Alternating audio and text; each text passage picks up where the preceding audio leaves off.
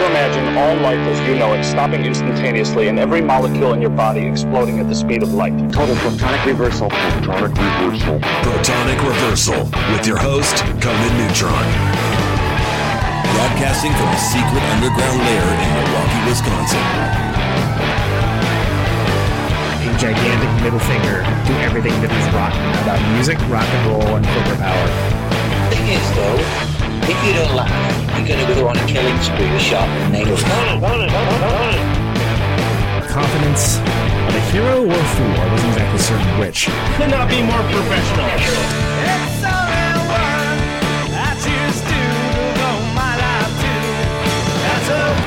It means something. It means something.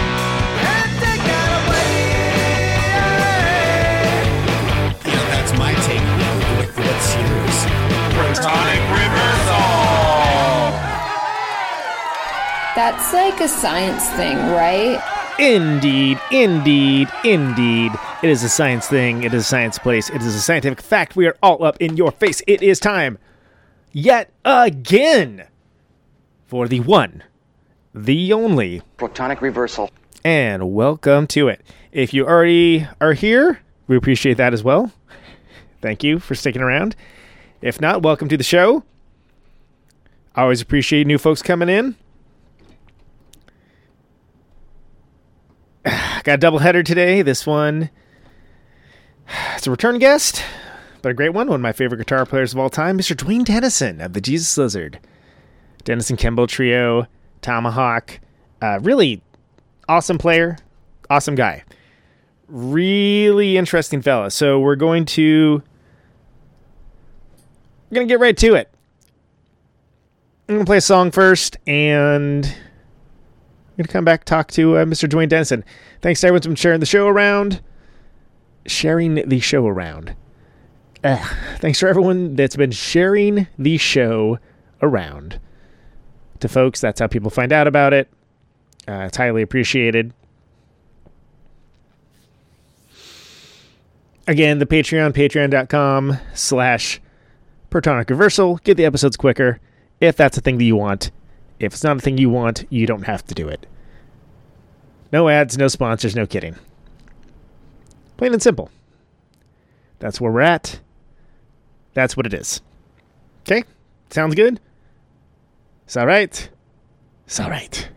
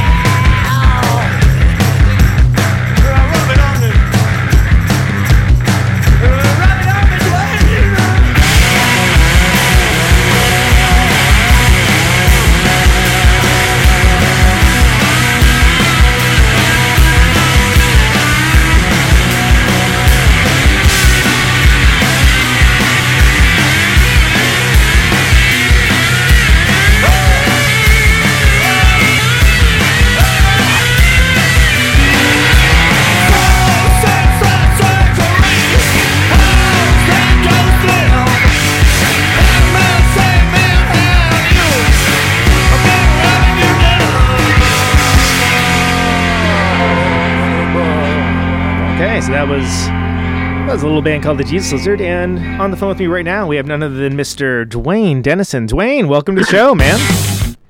Thanks, Conan. How you doing? Good, dude. Get, getting getting through in this these very weird times. it's uh Yes, indeed.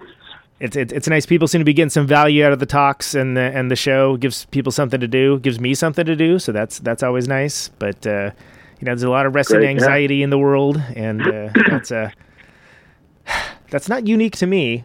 But uh, how are you doing? That's the question. Oh, as as well as can be expected. I've I've been sort of idle for a month, um, but it hasn't been killing me, to be honest. Uh, I've kind of, uh, I guess, I'm in a position where I wasn't. I'm not desperate for money right now, so I'm not hurting that way, and uh, having a little time off to just kind of Be- take a break and not have to work so hard and do so many different things is kind of nice uh, in a way. I've been practicing more and uh, doing weird. You know, it's been a little dull. I'm ho- I'm at home with my wife and my daughter, Right. and my wife works from home, and so uh, you know, I do some music stuff in the day and maybe take a walk or work out or something and watch TV, listen to music, put puzzles together and stuff like that, and read. And uh, you know, it, it's getting a little dull, and we have to watch we don't get on each other's nerves. Right. Um, you know, but and watching we're not, you know, um, not go, running through things too quickly. Food, supplies, that kind of thing. Kind of pacing ourselves, rationing ourselves. You know, I'm sure everyone probably is doing the same thing out there. So, uh, you know, we're we're coping. And do you find that people, uh, other people in the community around you, are kind of reacting the same way? Are people treating it seriously? Are people uh, ab- abiding by the the edicts to not go out and behave as if things were normal? It seems like it. It seems like it took a, a couple weeks, at least here in Nashville, for people to take it seriously, and um, it was kind of distressing because we could see there were pockets of it seems like pockets of resistance. I don't know if it's because where they're getting their news news from, or if they think this is some sort of conspiracy to Yeah. you know make the economy bad or whatever it is. Um, but I think people, you know, Yeah, no, Or- I, I'm laughing, but it's not funny at all. But it's yeah, I, I know exactly what you're talking about. Unfortunately, Yeah, but uh, it seems to be there's definitely a lot less traffic, and I don't see g- groups of people doing things, and uh, as it should be, I suppose. So uh, I, I think we'll be turning the corner soon. I think the the way things are projecting, my wife keeps up on this more than I do, but um, the cases are going to keep. The cases are rounding the corner, but I think the deaths are going to keep going up for a while yeah. um, people who are already sick and this and that. So unfortunately, um, so we'll see. Uh, if I, I would hope that in a way this is a learning experience for people, if nothing else, and you know it should be right. You should get something out of this. Um, how how uh, our lives are so uh, dependent upon the goods and services provided by certain people that we take for granted, right? Yeah. There's that, and also it's kind of good. I, I, if everyone just sort of steps back and takes it easy for a while, and you know, don't s- step off the rat race for a while, step off the wheel if you can, um, and just sort of let mellow out a little bit, take a breather, take be become a little more meditative or contemplative if you can. I um, I realize some people are are just absolutely strapped, and that's unfortunate, especially financially, and that this is just killing people, wiping them out, and that's very unfortunate. Um, I, I uh, you know, I empathize. I was in that boat for a long time myself, um, and I'm I'm fortunate in that um, my music musically. So I've got some recording projects that are in the works. Um, Oh. I, I didn't have any shows. I didn't have any shows canceled. I didn't have anything like that affect me, and I'm so I'm fortunate that way. Sure. Yeah. I mean, Um, it's it's that's actually relatively rare. It seems like it's, you know, it's affected affected a lot of people in music in that way, and it, it seems to be a very common story. So it's, I mean, I'm not gonna, I'm not gonna say that was lucky because obviously there's nothing lucky about it, but it's it's definitely uh, it could, could be could have been worse if you had uh, tour dates to cancel, of course. Yeah, yeah. I'm I'm in a different position than I was a few years ago. I've been working in the public library system of Nashville. Um, so you know we're we're shut down for a while, but it's not wiping me out. Uh, we'll be back soon enough, I'm sure. Um, but um, yeah, in the, in past years, this is the busiest time of year. This is right when the touring season is starting, right and into the fall and early winter, and you know, for a lot of people, especially you would time it to have your album out and all that kind of stuff. And yeah. This is uh, really ruining a, a lot of musicians. It's unfortunate, especially if you're making a living very precariously and barely getting by. Um, uh, you know, I'm I'm older. I've got some savings. I'm, I'm not as wiped out by it. So. Yeah, and it's something where uh, and of course, the focus. This show's a music focus show. We talk to and about musicians, but there are there are many other industries that are just flat out getting decimated with this, and it's. I mean, it's terrifying. I think justifiably terrifying. At that, it, it, it is. I, I think about. I mean, I have friends like restaurant things and wait staff things and hotel. I, uh, yeah. You know, everyone's yeah, everyone knows about the restaurant world and the the club world and the airlines and that. But I never. It, just the other day, I was thinking, what about all these hotels? totally empty. Work in the yeah. hotel and it's empty. Yeah. And they're, you know, they're what do they do? I think some people may had to scramble and find themselves some at least temporary employment in the delivery. It seems like the delivery service is bigger, it's humping right now. Um, that whole world, grocery delivery, food delivery. I mean, yes, it's unfortunate, but it's kind of a, a go-to thing for a lot of people that I've seen around here anyway. So, um, I don't know. You try to make do. I've been giving uh, guitar lessons online sure. through this company, Lessonface, that I've been um, associated with for a few years, and um, so that's kind of you know it gives people, students, people who want to take lessons, something to do and things to work on, and it gives me something to do and a little bit of income. So, uh, right, and that was relatively you know, new when we. Sorry, when I talked to you last, uh, which was sometime back, and I mean, do you find it still like you know? Is it are there people looking to learn Jesus Lizard songs? Is it you know mostly folks are people trying to find ways out of maybe corners that they that they feel like Yeah. they painted themselves It- into creatively? So far, my new batch of students is more like um, people, guys who have been playing guitar for a while, who are familiar with, you know, Jesus Lizard Tomahawk, who want just a, a, a new, maybe a new direction. And I know, and I've got exactly what they need, like as far as exercises and things that are, I like to think, are conceptually interesting and physically sort of demanding as well. And so these are things I've collected over the decades and have written out and all that stuff. So And Um, you've given there's a few of those that are up for uh, up for free as well, like just sort of you know whether it's you know teasers or just kind of give you an idea of, of what kind of thing you can expect. There's a few things that you've had that are up there that I thought was pretty fascinating that you you know can get a kind of feel for like what the you know the way a preview to a movie might be sure, before the sure. experience. Um, some of those, yeah, sort of brief tutorial things are out there. Yeah, there's there's a there's a few freebies out there. Um, I'll probably do some more at some point, but um, you know, one thing at a time.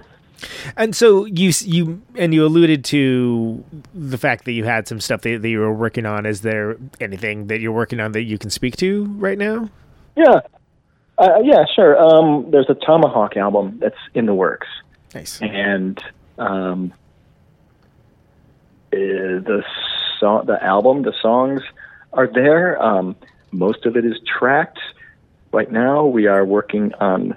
Mike is laying down vocals and doing some different things, and so after that, it will get mixed and mastered and released. I, I don't know when. Um, I'm hoping this year sometime. But um, you know, this has been in the works for a couple of years. It's taken time um, for various reasons, but it, we're I think we're in the home stretch. Um, you know, we still have to get it together, artwork and things like that. But uh, Um, it's happening, and so that there is definitely uh, some new Tomahawk in the in the not too distant future. And it, it, of course, at this point, I believe uh, Mike would have been out with Faith No More if things were different right now. Uh, I think so. Yeah, and and I know that specifically because I had Billy Gould on uh, just recently, and he mentioned that extemporaneously, and I saw after his episode went up that uh, indeed the those dates have been we'll just say postponed, but are not happening yes, anytime unfortunately, soon. Yeah, yeah. So this is going to be the first uh, Tomahawk thing since, since Oddfellows, right? Which is the where you um the one with Trevor. Um, yeah, in the 2012. Yeah, and Trevor's on this one as well. So um, definitely. Uh-huh. Yeah. So yeah, it's been a while, but um, you know, everybody's got other things going, I guess. Yeah, yeah, and, and so is there other plans for assuming that we are allowed to tour again. are there plans um, to take yeah, I don't, there, there is no plans uh, for anything beyond that. Right. Um, I think it's just aiming on finishing it and getting it out. Yeah. Um, no, we haven't. You, you know, it's not. It's not outside the realm of possibilities, certainly enough, but nobody's really um, planning on anything yet. So I, I leave it open. Um, knowing from the history of the band, we even if we, we won't necessarily make any plans or talk about it, but then once the album comes out, people will be interested and offers will start coming in. Right. And as they had, for instance, for the Jesus Lizard, even years and years after the fact. Sure. Um, and eventually they just get hard to ignore. You have no, you can't come up with any more reasons to not do it. right. The Um, justification. yeah.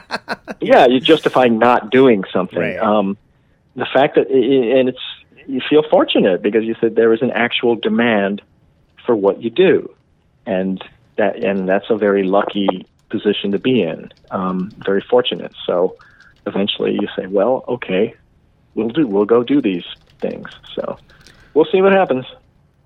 And it's fascinating to think about because you know just the last few weeks seem like months right like my, my sense of, of time is, is all askew now Yeah. but yeah. last time i had you on you had just broken the news that the jesus lizard was back to playing shows again uh, Was that like 2009 or something? no no it was uh it was when you did this this last round you did uh, it was Okay, we did we did some in okay, we did the 2009 did a, did a big worldwide thing, then we laid out for a while. Um, and then we did some in 2017, 2018 and the at the very end of last year, like between Christmas and New Year's. right so it was about it was So- like june 2017 maybe uh, that that that, that seems Okay. about right Okay.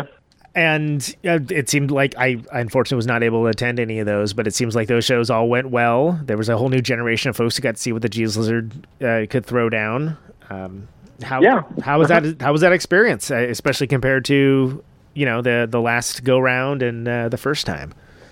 Um, still, still great. Um, we still, you know, enjoy playing together, and I think we still sound really good, um, if I may say so myself. Um, we get together, and within a day or two of rehearsal, we start sounding like ourselves again, and it seems like it's not the first. You know, you can practice on your own at home all you want, but when you get together and play those songs, it's a different thing. Right. And if you haven't played together in say a couple years, you seem like you're fighting to get to just get the feel right. Even if everyone's playing the parts right, it has to all line up in a certain way that the feel is there. Um, and it's a very organic thing, and it only comes from time. And so, but then I found that with us, within a day or two, it it felt like it wasn't work anymore. Like I like we didn't have to over concentrate to make something sound good. Um, and that's where we want to be. And so, um, and then the shows once we, and then once again playing in front of audiences too. Um, that's a different thing. And what we found that within a show or within one show, it was back where it's where it should be. And in some ways, in some ways, these um, reunion shows, uh, I might even say, Um, though I don't really study live recordings, I'm not a fan of doing that. In some ways, they're better um, um, than maybe even in some ways than the than the old days because maybe we take it. Well, I always took it seriously, but people just aren't aren't drinking as much and aren't doing drugs as much. I mean, we were never really heavy. Sure, yeah. you know what I'm no, saying? We, what saying, you know, yeah. we were never. Um, we always, I thought we we liked to party, but we were pretty good about reining it in when we had to. But when you're younger, you you test your limits maybe more often, and you're you know you pay for it. You pay the price. Yeah. Um, with these later shows, we knew that people really wanted, they were taking it seriously, and we had a legacy to live up to, as well as the fact of being older and you can't do those things anymore. You just can't, you won't take it. You can't get up there and do your best when you're hurting day after day. So, in some ways, it was maybe even tighter and more focused than even the old days. Um, so, there's a trade off there to be had you know, when you're young and crazy and there's a certain manic sort of energy or grind or whatever you want to call it Sure. that that you only have for so long. But then with with experience come oth- comes other things and you uh you you're patient and you you let things sort of reach their own like velocity on its own and you you have confidence that it will and you're not you don't worry within a well within a song or two it doesn't sound seem like it sounds that good like what it will just relax. Let, it, let the song let the songs play themselves Yeah. and and you'll be fine. Take your ego out of it and let the group let the group's vibe take over. And, and um i think when you get older you, you think at least i find myself thinking that way And did you find that some of this stuff was almost like muscle memory when it when it came time to coming back to it? Um, some of it was, and some of it wasn't. There's always, you know, I think with any band, you've got your repertoire, and some songs are easier than others, and some usually there's maybe just a part or two that is tricky in in songs, and those are the ones that you have to focus on a little more. Um, for, we're not the kind of band where every song is difficult. You know what I mean? Like um, a really proggy band or a band that has, you know, we have a fair amount of change, time changes and this and that, but we're not. We're still a rock band. Where there's still a lot of four four and a lot of you know chunking the chords out and grind repetition. Um, which But there's weird a chance to sort of- syncopation and things like that. I mean, there's there's, there's different Yeah. things to kind of to make it interesting and vital. But yeah, it's ultimately Yes, of course. hard, yeah. Of course. Um, so some of it you have to concentrate a bit more than others, and then you have to catch yourself. And a lot of times mistakes happen when you don't. When you're, it's a mental thing because you're not paying attention because you're play. It's it's you say, oh, this is an easy one, and you find yourself, you know, looking at the audience or thinking about something. Your mind wanders. Next thing you know, you've missed the change. Um, right. like whoops. so okay. so and that um I can honestly say that didn't happen to me once in any of the recent shows. Good. And you know, um and I don't recall it really hap- hearing it anywhere. Maybe David Yow a little bit here and there, but that's his thing. That's part of his thing, and he's always pretty good about catching up Right. and coming back around. So, um, whatever. I, I, I don't mind if a band is really laying it down and sounding good and having um, and rocking out. I don't mind if things run off the rails a little bit here and there. I think that makes it cool. That makes it show that it's real Yeah. and that it, it's just not scripted and they're not playing the tracks and they're not. It's not pre-recorded, and et cetera, et cetera. You know what I mean? Yeah, there's soul to it. There, there's, uh, you know, it, it ebbs and flows. There's, there's, it, it can sway in the way that only a live show can, versus just playing a record very loud. And Yeah. I certainly, you know, I, I find a lot of value in that personally, and I, I find that the best bands are bands that like maybe they're not going to be, you know, hundred percent like letter perfect at everything, and you wouldn't want them to be because sometimes those uh, those little things can actually make it more of a vital experience and like remind you that you're in this ephemeral moment that you know in some cases will never Yes. happen again.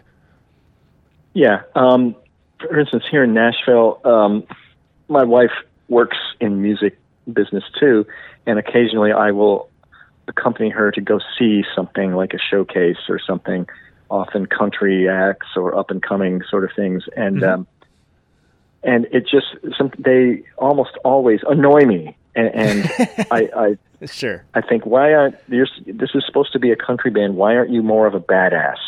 Why aren't you? eh, Or I'm seeing this is supposed to be a rock band. I haven't heard one person scream. I haven't seen anything get broken. I haven't seen anyone fall down, um, or anything, any equipment malfunction. Like what I, I want, I like the the random accidents Yeah. part of it, um, and, and, and some, and uh, you know, uh, something to sort of make it show that it's not 100% perfect. And you shouldn't try to do that because the only way that you're going to have those really perfect things is if you're being kind of cautious, you know. Um, and when you're overly cautious, that's it. Just kind of sucks the life out of it. Yeah, and it feels like, well, and I think people that come from, for lack of a better term, like a DIY or punk rock background, are going to be more appreciative of the vitality that that can bring. Versus, you know, Sure. I, I I don't necessarily know too much about, uh, you know, the Nashville music scene or or what a, a country band would or would not care for, but it, it almost seems like it, it's a wasted opportunity for some of these artists to not tap into that to want that like sort of clinical perfectionism or uh, be buying into this idea of whatever is on the radio the commercial radio or, or whatnot. I mean do you find that that's a mindset down there or am i just projecting about all of this? Um, there's different things at play when I see people in situations.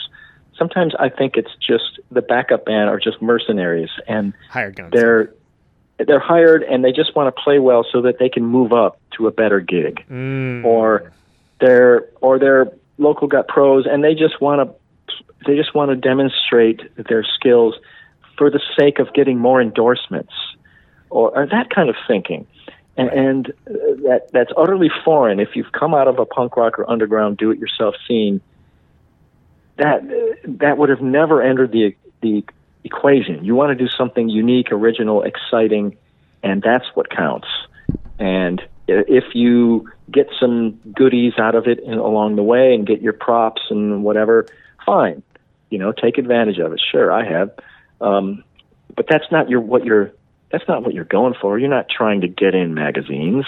If you do, great. You know, sure, take advantage of it, but that's not the the goal. should, should be the um, goal right Yeah, and you know, we have and even as a guitar player, there's parts that are intricate where I like to try to play them perfectly every time, and that is the goal of certain things. But other things, it's not. It's not supposed to be.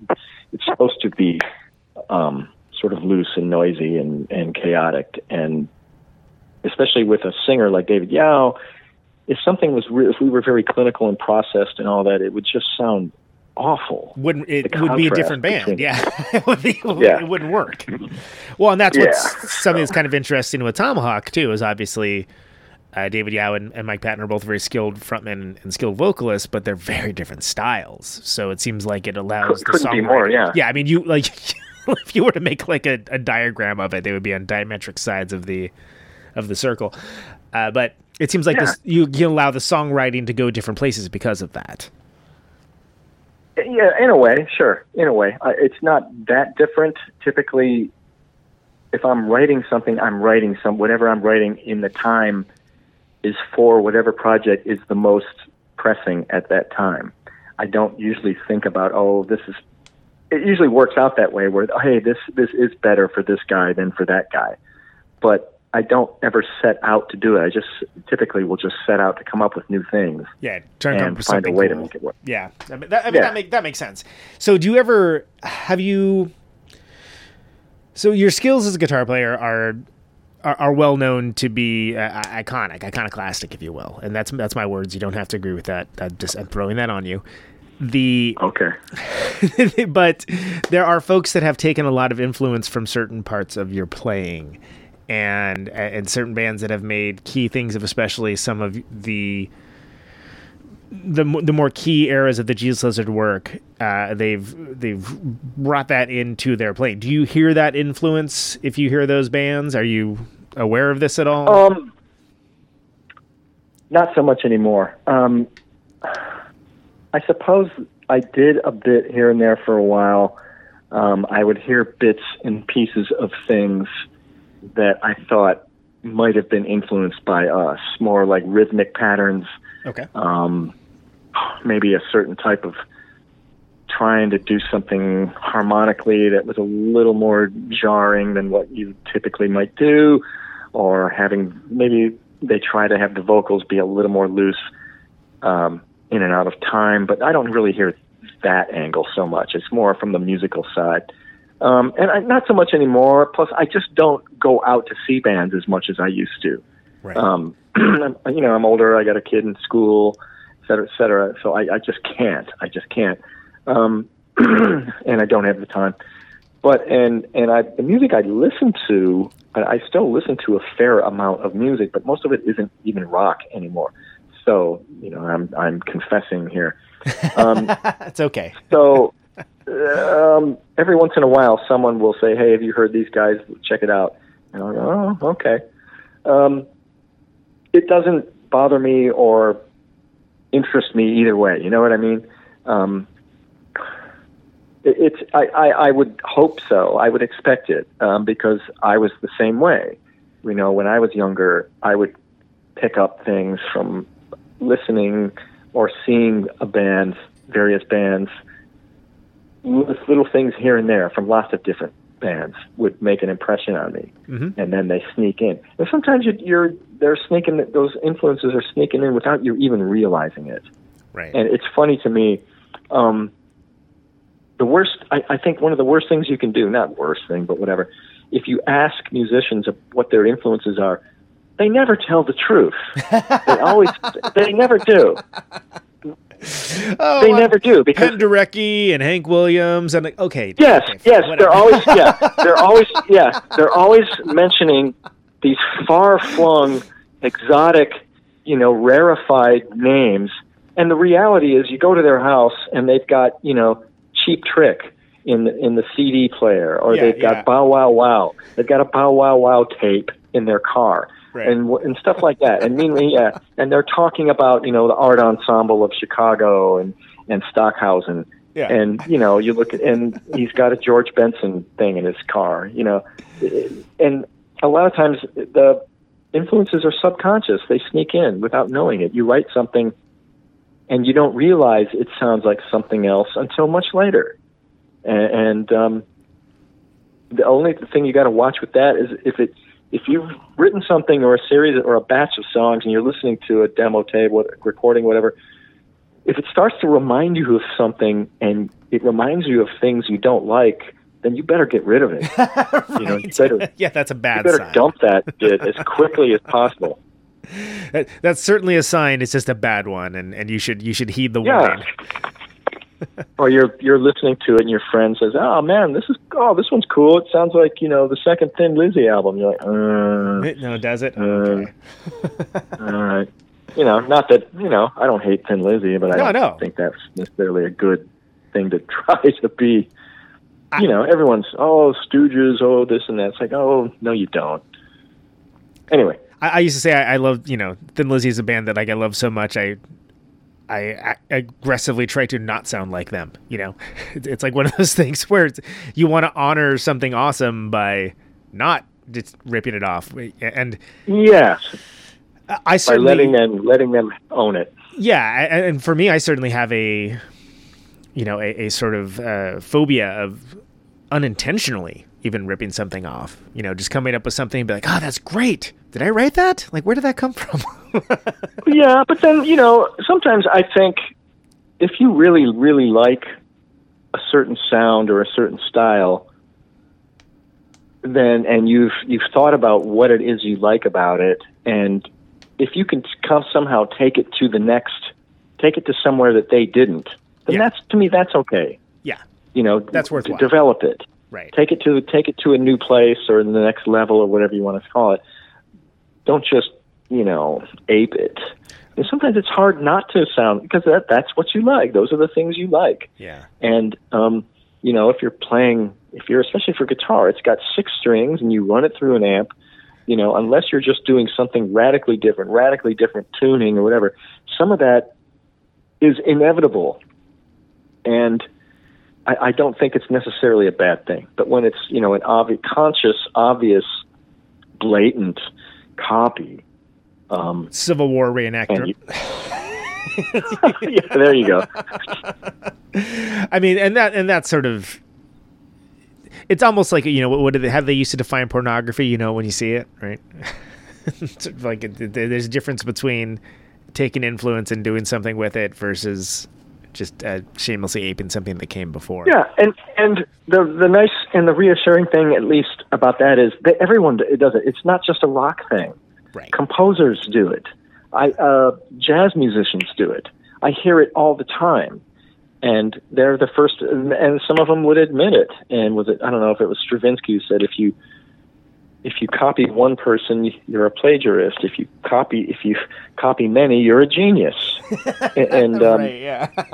you know, everyone is you are the sum of your influences. And to me, m- learning how to make music, it's like learning how to speak. You imitate what's around you until you find your own thing, and it's usually it's a combination of of things around you. And you know, everyone's.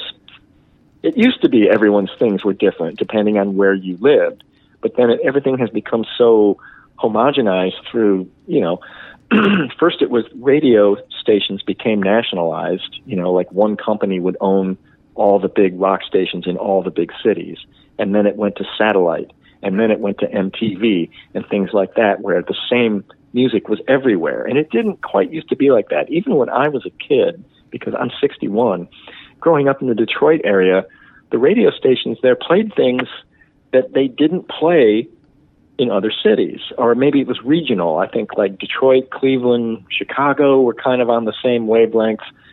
New York, Boston, Philly were kind of in the same wavelength. You had regional hits and regional stars, Yep. and then some got bigger, and that I don't, I don't think it's quite it's it's not the same, um, and that that era is gone. So whatever. it's certainly not the same on on that larger level. I mean, I think you can get a little bit of that with these sort of smaller smaller and smaller circles that kind of develop their own unique taste, but it has nothing to do with regionality. And there's certainly no greater greater reach.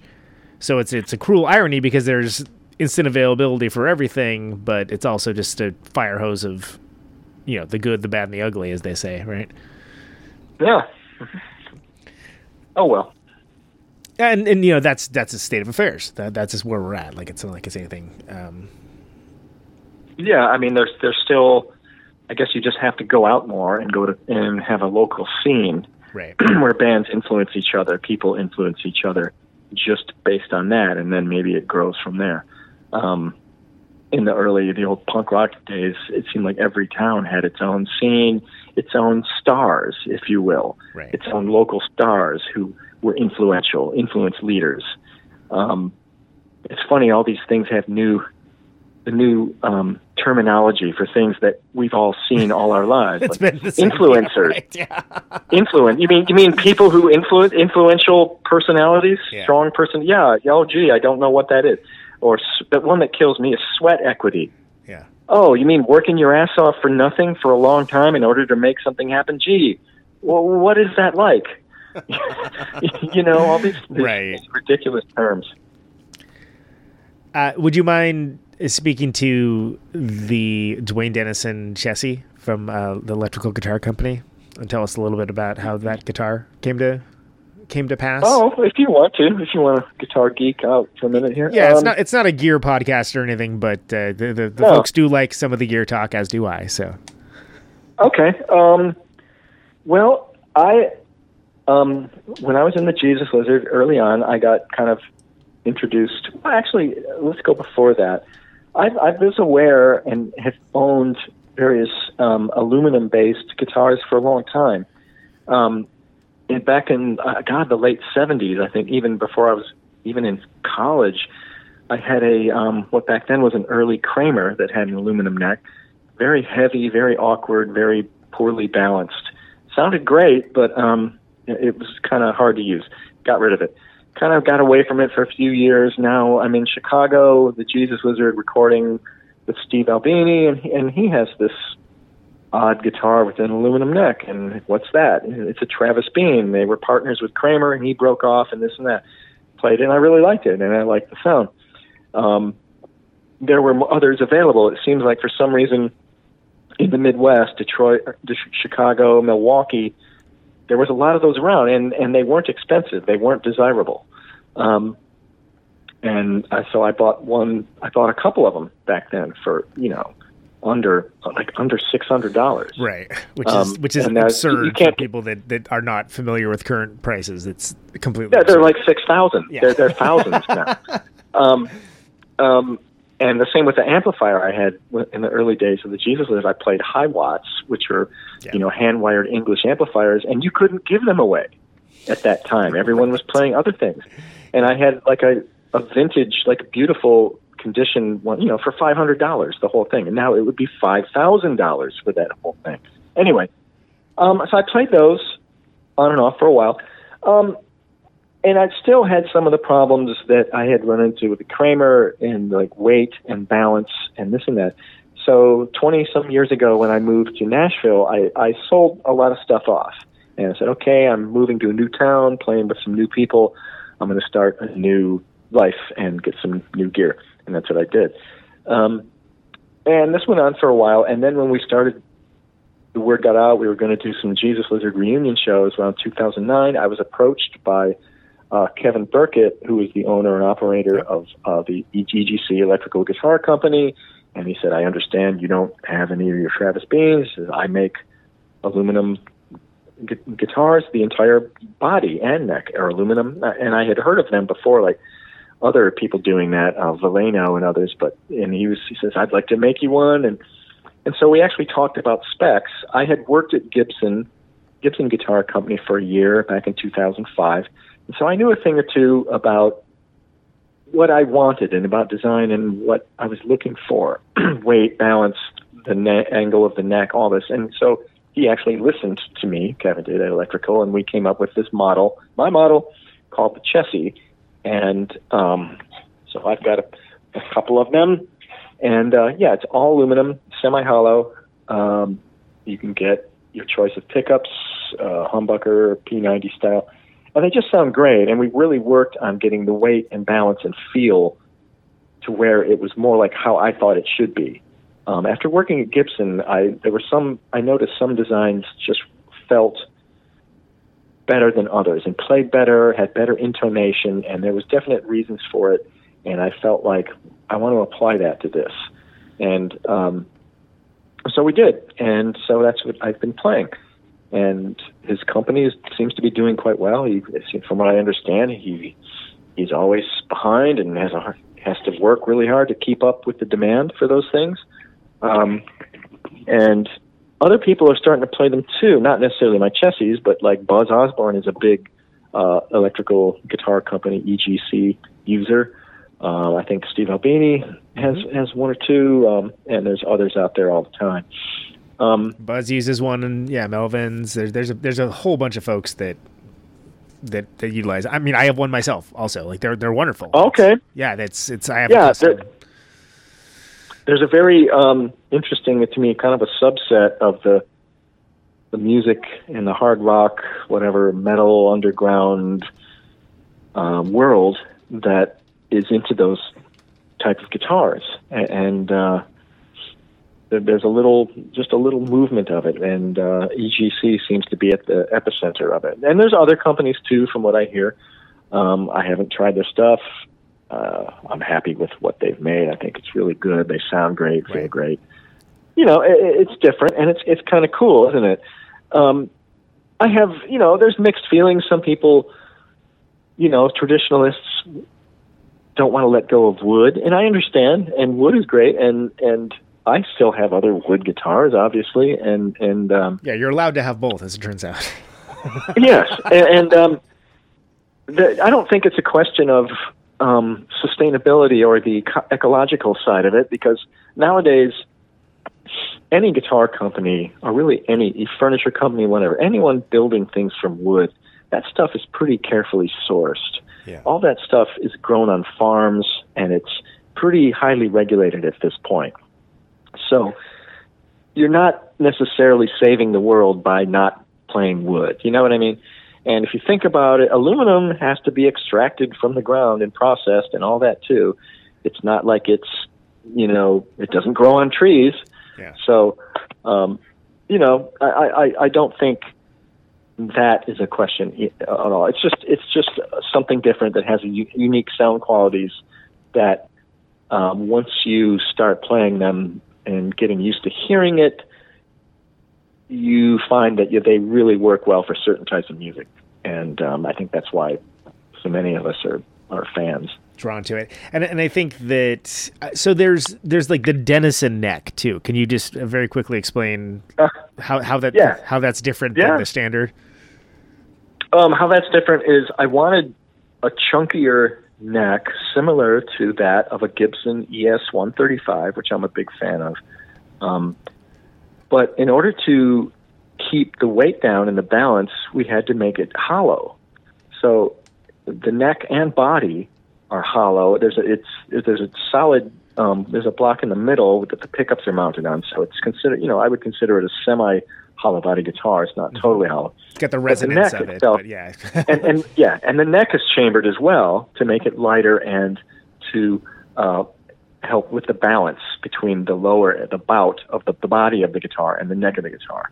Oftentimes, with aluminum, in the past with me, aluminum neck guitars could often be neck heavy, and when you're standing there with the guitar on a strap, it would dip. It would do what we call a neck dive. And it would be hard to control it when you're playing, very awkward. Uh, and so we've managed to, to avoid that. I, I was gonna say I remember those especially with the series ones when Kevin was just kind of getting when Kevin was kind of getting things online. I was like, this is fantastic, and I would probably accidentally hurt someone if I ever played this regularly. Uh, Yeah. cool. I, I, I appreciate you going into that. I, again, this isn't like a gear podcast or anything, but people do, you know, it, it's it's interesting. It's a fan, and as far as having, you know, a signature sure. instrument, it's it's a fantastic instrument, and it's very kind of cool and uh, you know mysterious looking if you're not in the know. Yeah, yeah. It doesn't look obviously. I mean, depending on the finish and that, but those the chassis don't to me look obviously aluminum. It's got the one that I have. You know, the tip the white, and then they have the uh, the fingerboard has a like an acrylic sort of finish on it, dark. So it almost from a distance you would just think it was a standard wood guitar, um, but it's not. Yeah. And it's it's something where did you find that you modulated your way of playing very quickly with it, or there was, there any modulation required at all as far as Nothing, nothing at all, nothing at all. Um, I, it just if for, for for playing rock and for certain types of chords, certain types of, um, I don't know, patterns, it just seems to work really well. Um, I, I think they could probably work for most anything, though. It's funny. I've been playing since I've been home and I have the time in quarantine. I sometimes when I practice, I'll play along with these uh, jazz play-alongs. You know, different things like this is the Coltrane set, or this is the Thelonious Monk set, or this is just an all blues collection. And um, I play when I play the Chessies clean with a dark sort of jazz sound. It sounds pretty good. It sounds good even like that. It has a very sort of clear, ringing sort of. The overtones are very pure. Um, it doesn't sound like a typical like woody vintage jazz guitar, but it still sounds pretty good to me. And um, and the other thing that uh, we haven't mentioned about those things is when you're traveling a lot, especially if you're flying, Yes. you can throw that thing in a flight case and you throw it on the plane, and I don't give it a second thought. You don't have to worry about it. It's made of the same stuff as the airplane. it's, it's Yeah, exactly. Yeah, I, I don't worry about it. Um, a- and and that's that's a that's a good thing. Definitely, and it's it's something where, and again, I'm not I'm not welcoming Electrical Guitar Company as a sponsor or anything, but I just think it's really interesting with a for a player such as yourself that's been around for a while. You know, getting getting that input is, you know, vital for someone just like curious about that. So, uh, you know, t- Yeah, it was nice. Oh, go ahead. Sorry. It's nice to be able. To, uh, no, I'm sorry. No, it was just nice to be able to um, have some input on Yeah, on a couple you- of details. you can call the guy up Uh, that's making the guitar. You know, that's fantastic. You don't like, you know, uh, try getting that in another custom shop. Like you to have the input of like the design and every element of it. That's wonderful. Yeah. So, I, I and I I am always leery of uh, repeating subjects when I've had folks on before, but I honestly don't remember if we talked about this before. Denison Kimball Trio was my introduction to Ornette Coleman. okay. in a cool way. And I really, uh, I, I, quite favor those records, the Denison Kimball Trio and the DK3 stuff. Uh, do you consider uh-huh. that a closed book as far as uh, any iteration of that group, or is that something you think you might come back someday? Um, I don't know exactly. Um, I don't really talk to Jim very much, Kimball anymore. Where we just have different lives, separate lives. Um, I, I certainly, you know, don't have any reason. There's there's, there's no ill will, but it's there's nothing like that going on. I just, you know, we just don't really talk that much.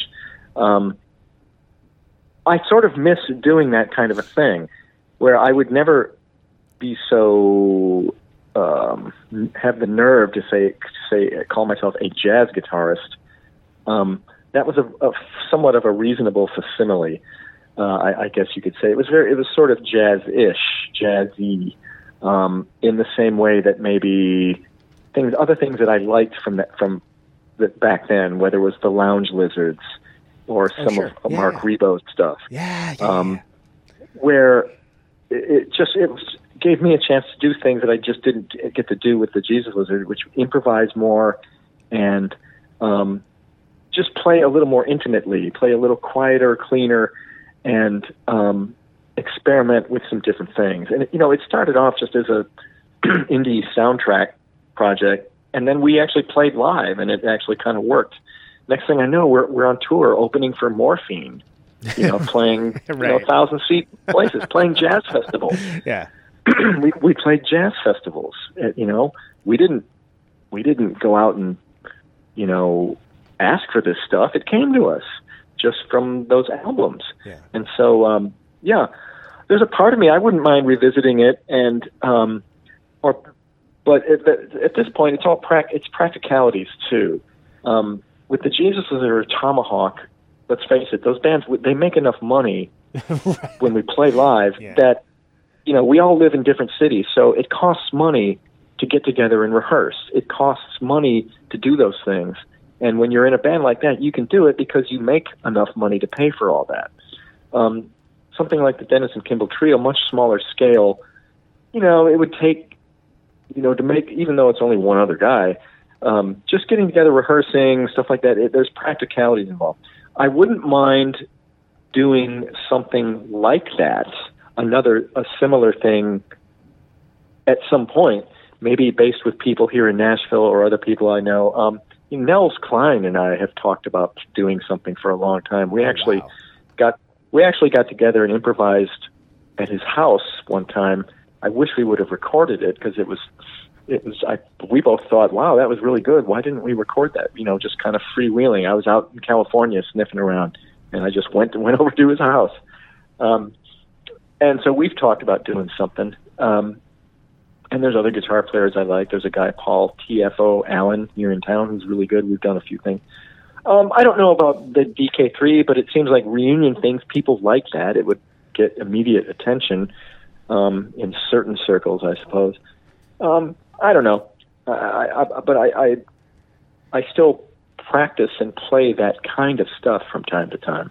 Like I've been home a lot lately, so I've been practicing you know these jazz play along things that people use. Uh, oh, okay. Oh, I went through the Joe the Joe Henderson book the other day, and lately it's been a Charlie Parker thing. Some of them I can barely keep up with, um, uh, and I'll get these other sort of jazz swing sort of play along things just to keep my, you know, just to keep my foot in the water in that world. And uh, you know, you have to do it a lot, and you have to really focus and listen.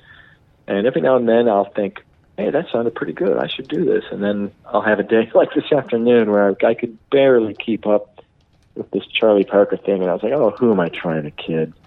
You know, what, what am I doing here? I need to, uh, anyway. So we'll see. Yeah, that, that's an interesting question. But, um, I don't know. I don't know. I never rule anything out anymore. I've learned to not do that. I find it well. Yeah, that's a good point. I, I find it interesting too that you know, there's a whole legion of Nels Cline fans that only know from from his stuff on Wilco. Whereas you know those those Ripper albums, those Nels Cline singers and Nels, that guy is that really interesting, just fascinating guitar player too. So yeah, well, I guess what I'm saying Oh, is if you, need goes- me, if you yeah. need me to crowdfund something, you know, to to get you guys to make a record together, I'm in. Let's do it. Oh, we could do it. We could do it easily and cheaply. I think. We'll see. You know. yeah, I'd love to hear it. That guy's a fascinating, fascinating. I mean, you both are fascinating players, but it, it's something where there's a few ways that I think that that could go, and I would also love to see what ways it would go that I would not be able to expect. That'd be very interesting. Yeah, I mean something like that.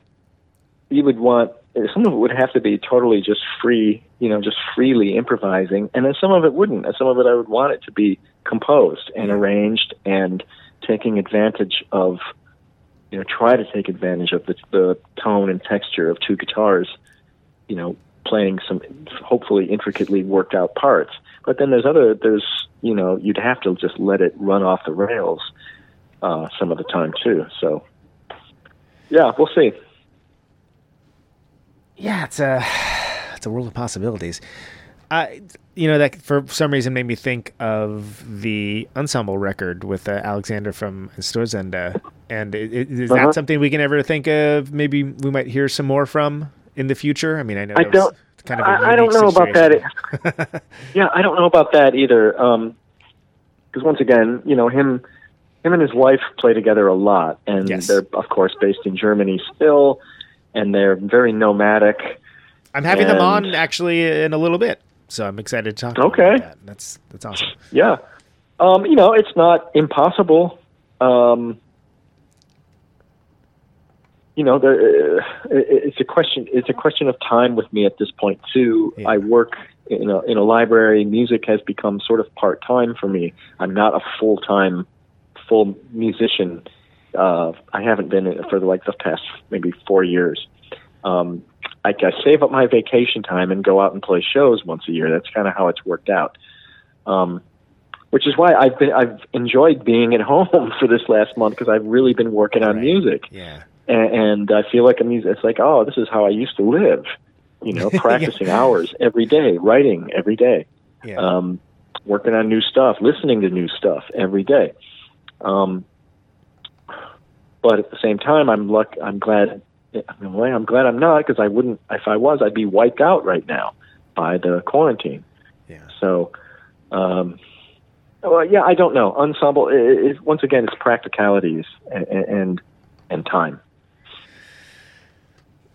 So speaking uh, of composition, of course, you are you've done a wide variety of different music in different bands. Uh, with the Jesus Lizard stuff, you know, a remarkable group of players involved.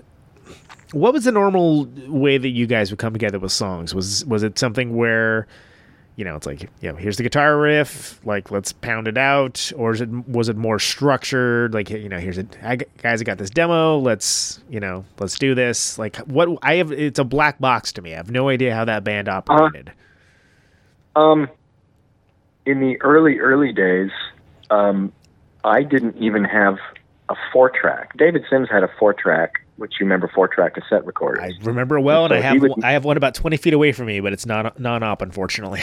yeah, and so he actually he had one of those and had a drum machine and that. But I just simply had a cassette tape recorder, and I would just and with a metronome, I would just play guitar riffs to the metronome and make cassettes. And yeah, I even kept that way of doing things even at the very beginning of Tomahawk. Um, Mike Patton will remember getting these when we talked about doing something, and I said, "I'll send you something," and I sent him like a cassette of me playing acoustic guitar with a metronome clicking away right. and he liked the riffs. He like I think just having a simple stripped down approach was so so different for him. Um, and then as time went on, you know, our different people's recording stuff got better. But even in the and then w- once we got the band going, especially the Jesus Lizard, we were around each other so much. Um, when we we lived together, when we weren't on tour, we'd come home. We lived together, so you couldn't hardly do anything without the other guys knowing about it. Right. Um, so you know, you're noodling around on something in your room, and he goes, "What was that?" that sounded pretty cool. Well, play it when we practice tomorrow at the when we you know we rehearsed a lot, especially the early days, three, four, five times a week, and we were always working on new stuff. And more often than not, someone would just throw a riff out there, and we'd play it around and say, okay. What else? Do you got a contrasting part to go with that, or you want me to come up with something, or and kind of like that. And then over time, we just kept doing it that way. And I didn't really get any better recording equipment until after the Jesus Lizard, and then I moved to Nashville, and then I I've had the four track, and then I had the um, the nicer um, like a 16 channel digital board. I think the Korg 1600, and that actually could burn CDs. And I would, and I by this time I had drum machine, and I had a bass and everything, keyboards. Um, I played a bit of keyboards too, and I would make full on demos, and then we'd get together and actually hash it out, and then rearrange things and all that. And now I use like the Cakewalk free software and with an interface just with my laptop and plug in, and I've got a nice oh the Helix multi Oh yeah. multi effects. Um, I got the big Helix uh, guitar effects thing, and that has some great amp modeling. So all, all that stuff. But I still keep it fairly simple. I still like just making simple ideas and then working out working it out with the group because ideas when you put the stuff in the air it changes Right. and then we always shared the songwriting credits and royalties you know i, I saw the stooges documentary the other Oh, night yeah, yeah. and uh, Iggy was talking about how they were they were we were communists. You know, we shared we didn't without saying it. We shared it. Well, the, we, the Jesus Lizard were and still are. Like we always shared royalties equally, no matter who wrote what. It didn't matter, and we always shared the money equally and everything else. Um, I, I always viewed it like didn't matter who wrote it. If you're sticking together, like especially those early days, we were living in a dangerous neighborhood we'd go out on tour, we'd make nothing. We're playing clubs where you never knew what you were walking into. You know, especially when we went to the West Coast where none of us had really been to that much. You didn't know if it was going to be a sports bar where they wanted covers, or a biker bar where they wanted to hear blues, or a gay bar where they wanted to hear dance music. You know, we didn't know what, and half the time they hated us, and we just kept going. So after all that, how could you how could you tell someone oh, by the way, okay, royalty checks, but you don't get anything. When they're literally risking their lives every time they get in that van on the highway, Right. Exactly. literally risking your life Dick move. because you're driving around and all. How can you how can you tell someone, um, okay, you're not going to get as much as I did? We I couldn't, we couldn't, and so um, that that's how that works, songwriting and everything. And did you find that you know you worked with Steve Albini uh, for for a bunch of the stuff, and then Mm-hmm. you changed producers? So yeah, so Shot was the first one on Capitol, right? And that was Yeah. th- that was the one that I can't I can't remember who produced Garth. that. Sorry. Okay. Garth cool, Richardson. Yeah, there you go. Yep. I mean, obviously he's done some incredible work, like he did Houdini.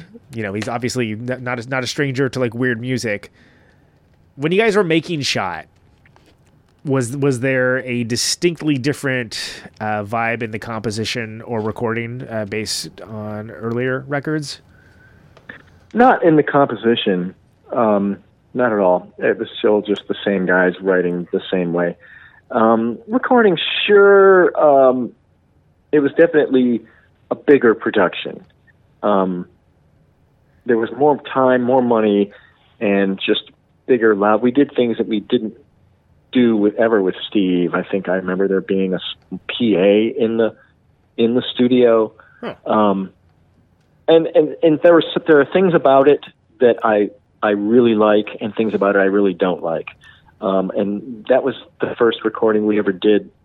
It was the early days of computerized editing, and which everyone does now, but not very many people did then. And it was became a slippery slope. And once you start doing it on one song, then the other ones don't sound they they sound odd. It doesn't sound like it's the same session, and so then you have to go do other things, and then one thing leads to, and it, that sort of bothered me. Um, and I don't know. It, it took a lot longer than to me it should have, and we spent more than we should have. I think. But in other ways, you know, it is a bigger, heavier sounding record. Um, Sure. Yeah. full sounding, et cetera, et cetera.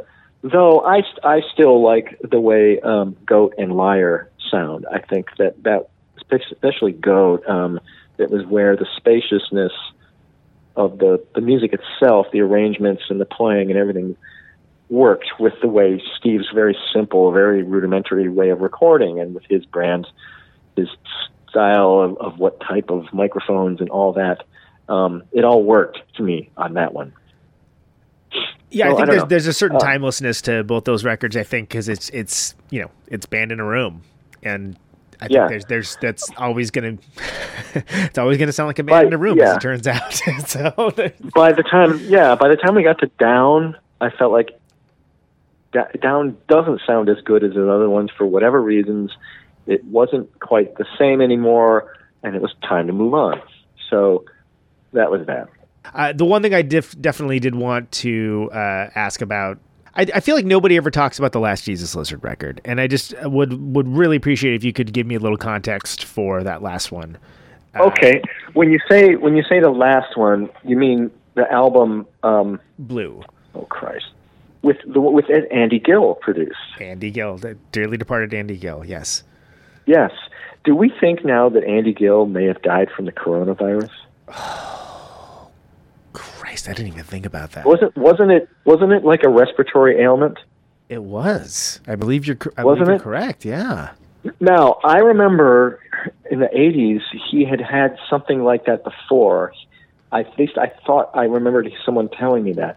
But, I mean, this was right before it hit everywhere else, Yeah, and then that's right. what he died from. Is it possible? I think it is.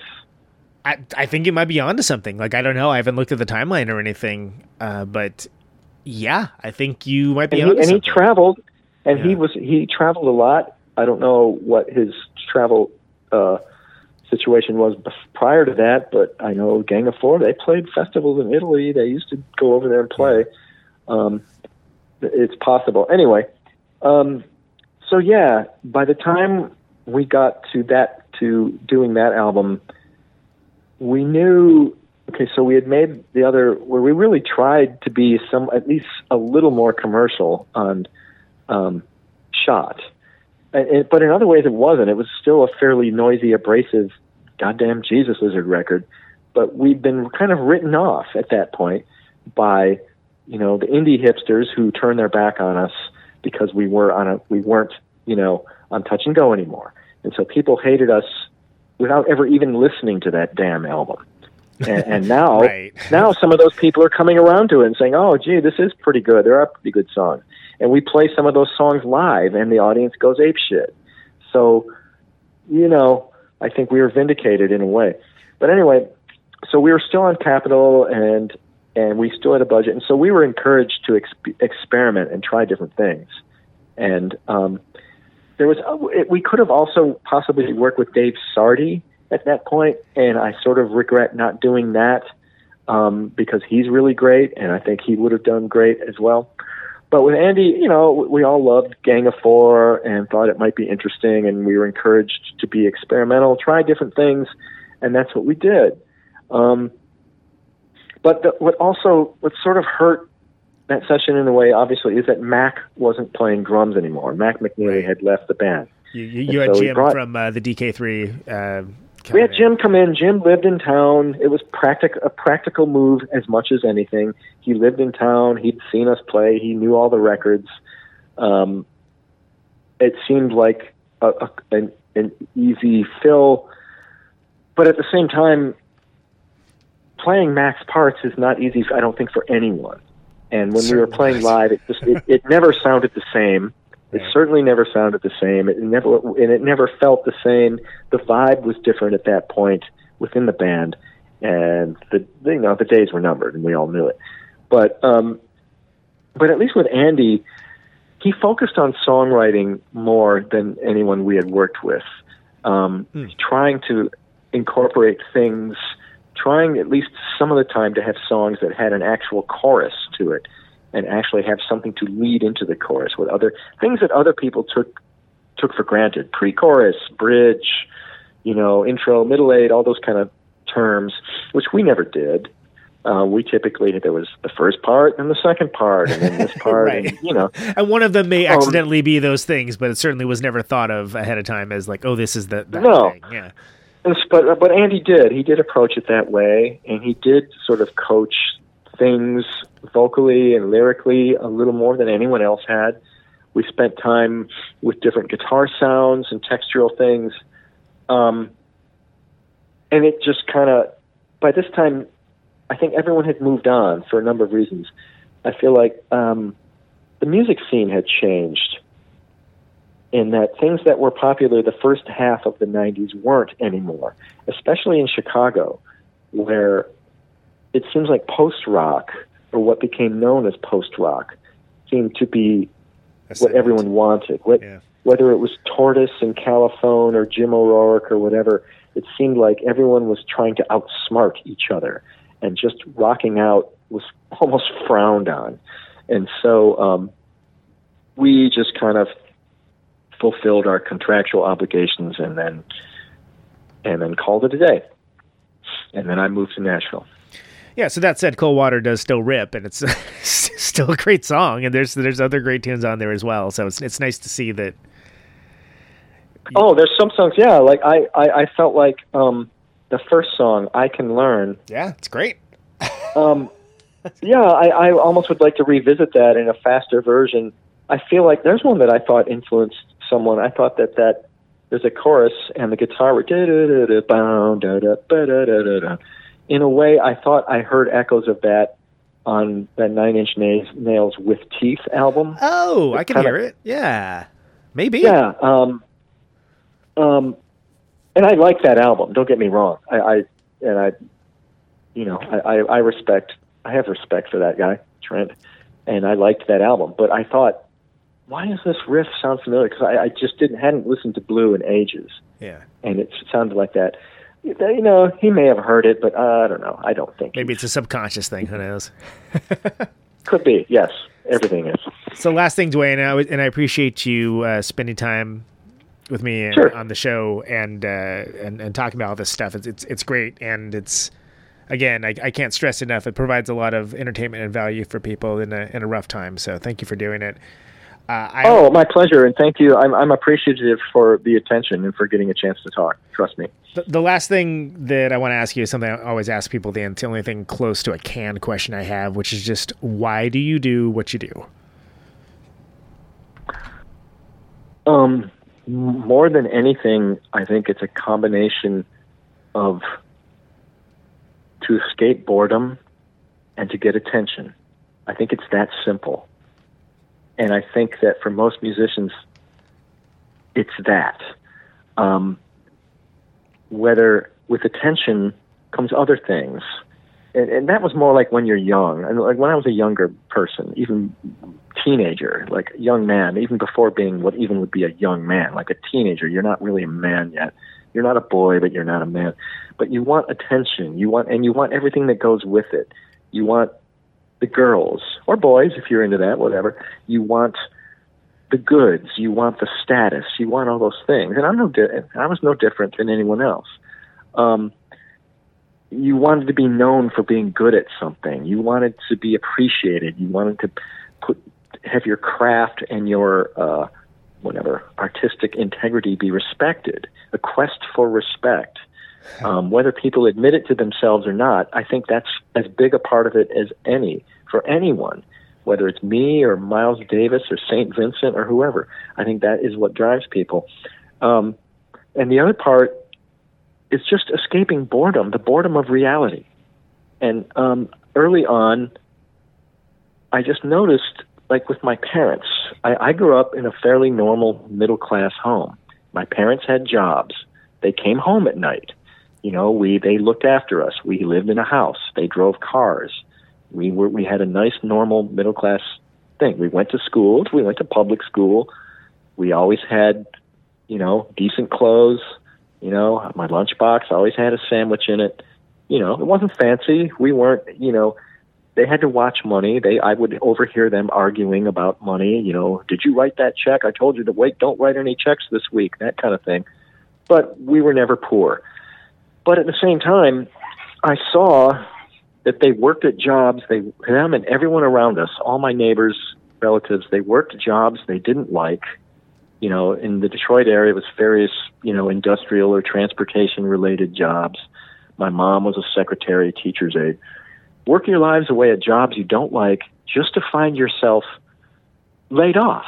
In my in my parents' case, like in Michigan in the in the 80s when unemployment was so high and the um, the recession was so bad, the Reagan years, the years of um, what did they call that? The misery index, inflation times unemployment, the misery. And Michigan was off the hook. So I saw people work their lives away at jobs they didn't like with people they didn't like, putting their dreams on hold for the good of their families, and then just to find themselves high and dry, made redundant. And I, I thought, I'm going to do everything I can to not have that happen to me.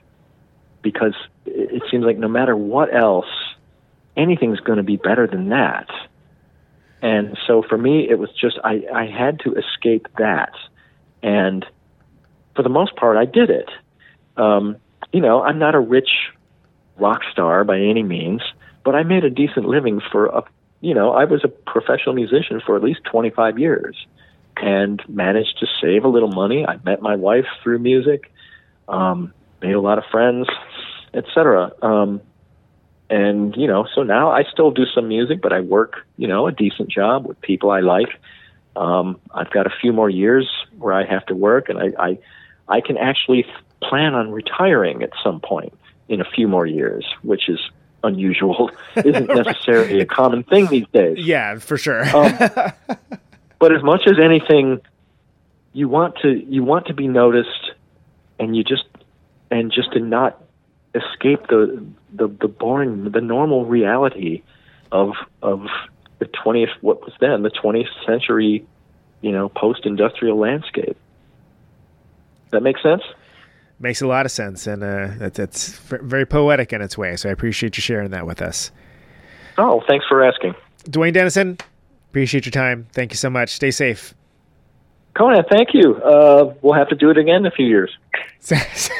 sounds good. sounds good, man. All right. Take care. Okay, you too. Bye bye.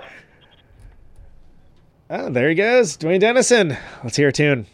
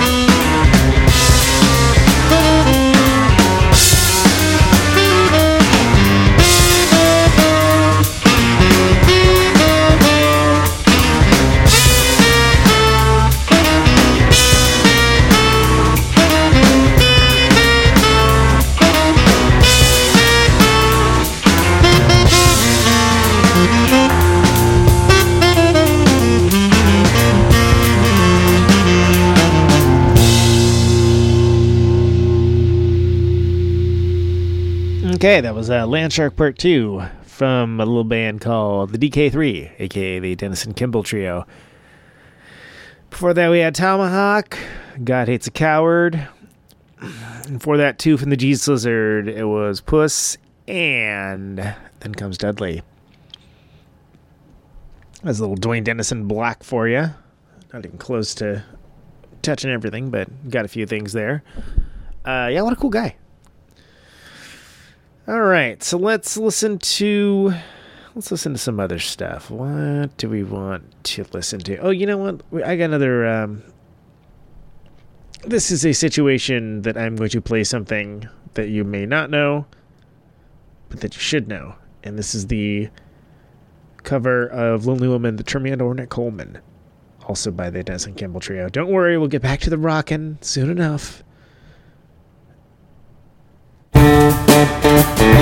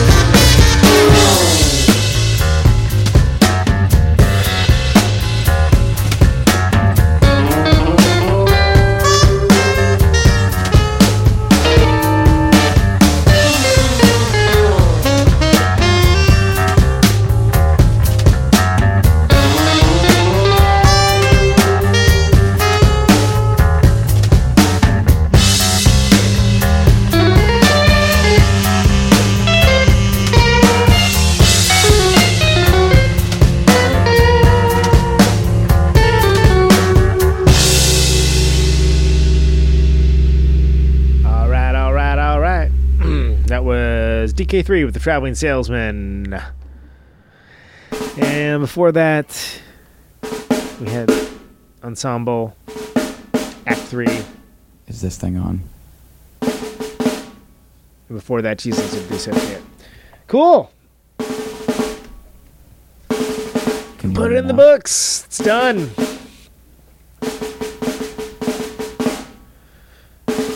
Well, that was cool talking to Duane Denison again.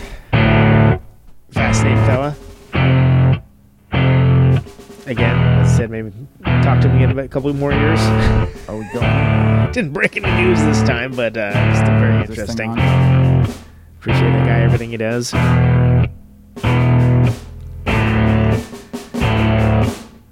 So it's called Conan Neutron's Protonic Reversal. Test, test, test, test, test. It airs on RadioNope.com traditionally Thursdays, 8 p.m. Eastern, 7 p.m. Central, 6 p.m. Mountain Pacific. Lately, As we come to the close of our broadcast day, you can find the podcasts and the archives of the episodes at RadioNeutron.com. this is my farewell transmission. Any place to find your podcasts, Stitcher, Spotify, etc., etc. Signing off, Mr. and Mrs. America, and all the ships at sea, iTunes. Anyone within the sound of my voice. If you like that show, share with a friend. Let people know about the show. It's always helpful. Thank you. I've got compulsory. 50,000 watts of power. subscriptions to the show are free. Cast and everything. If you want to get the episode sooner, wanna- Patreon. Ionize the air. Patreon.com slash Dollar ads, no sponsors, no kidding. This microphone turns sound into electricity. That Jerry Casari will do next. Can you hear me now? Damn. Out on Route 128, Stay safe, dark catch and you later. lonely. I got my radio on. Can you hear me now? Can you hear me now?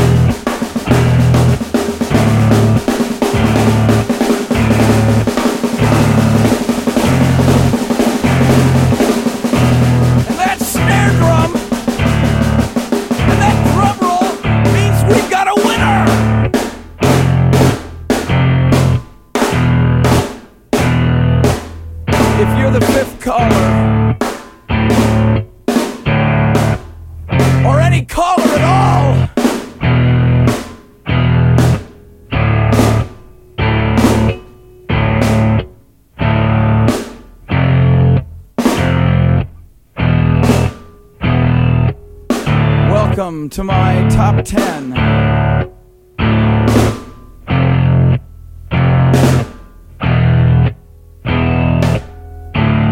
I'd like to thank our sponsor.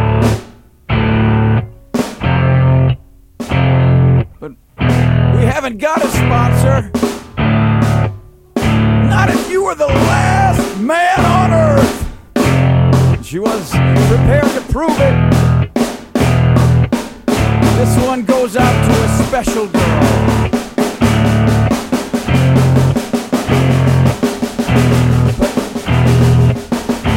is no special girl!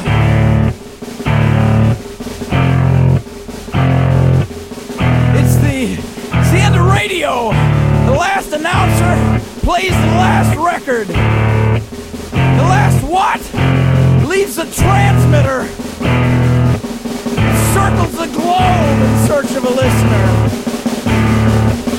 Can you hear me now?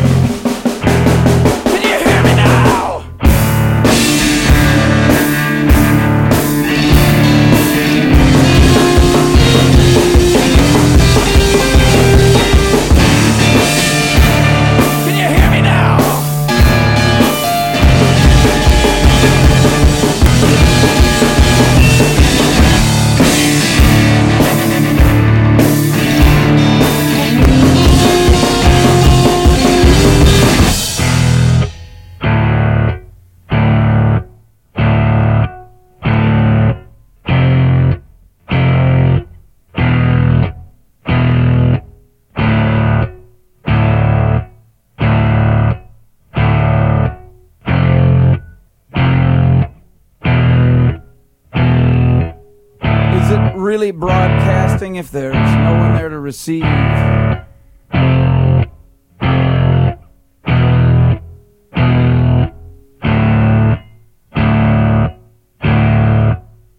the end of radio. As we come to the close of our broadcast day.